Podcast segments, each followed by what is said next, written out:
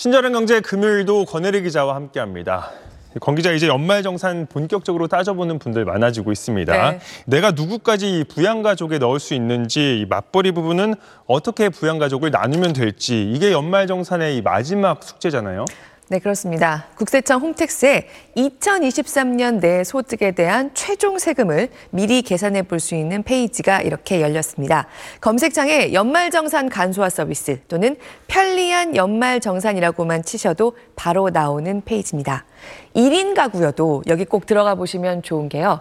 형제, 자매랑 부모님에 대해서 부양가족을 어떻게 나눌지 이맘때 서로 전화 한 번씩 하는 분들 많죠. 형제끼리도 연말정산 같이 해볼 수 있습니다. 부모님이나 조부모님을 부양가족으로 어떻게 나눠서 올릴지, 형제자매가 합쳐서 가장 많이 절세할 수 있는 조합을 이 시스템이 나 대신 모의 계산해줍니다. 부양가족은 형제, 자매 또는 맞벌이 부부 중에서 더 소득이 많은 사람이 올리면 된다는 게 상식이지만요. 꼭 그렇지만은 않습니다. 각자 다른 데서 절세를 얼마나 했느냐에 따라서 소득이 차이는 나는데 엇비슷한 경우 또는 부양가족이 여러 명인 경우에 사실 보통 사람들이 가장 유리하게 공제받을 수 있는 조합을 확실히 알기 어렵습니다. 편리한 연말정산에서 계산해줍니다. 이 부양가족을 어떻게 적용하냐에 따라서 공제받을 수 있는 금액이 꽤 달라지죠. 네, 보통 생각하시는 이상입니다.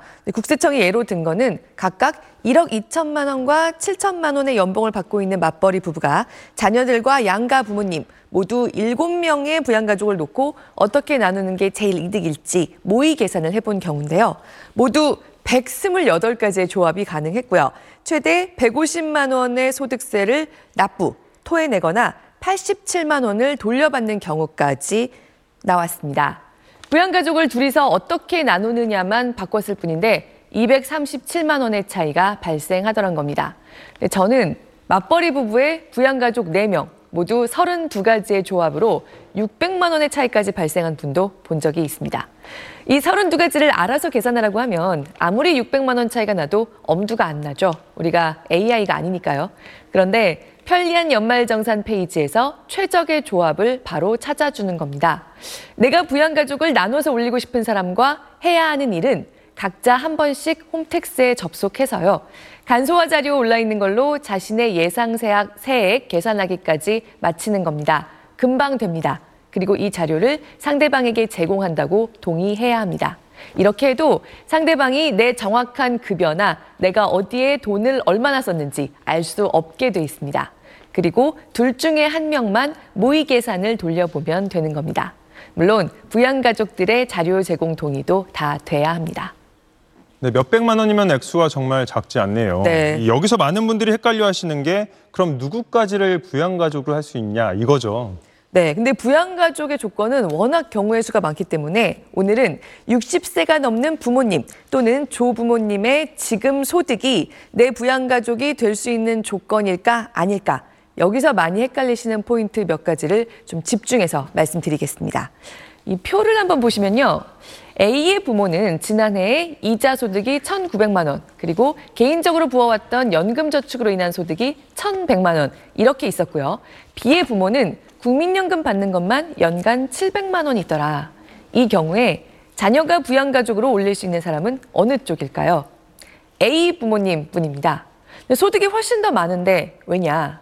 원칙적으로는 부모님의 소득이 1년 내내 100만 원만 넘어도 내 부양가족이 될 수 없는데요.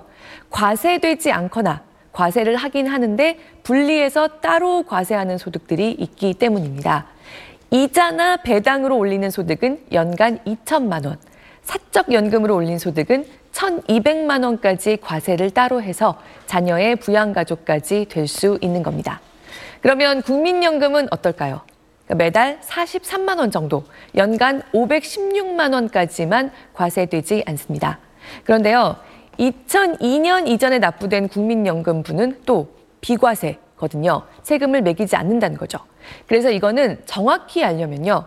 국민연금공단의 전자민원 서비스에서 부모님의 노령연금 연말정산 모의계산 이거 찾아보시면 됩니다. 정확히는 부모님의 과세 대상 국민연금 소득이 연간 516만 원을 넘으면 부모님을 내 부양가족으로 올릴 수 없는 겁니다. 네, 권 기자 이번 주도 잘 들었습니다.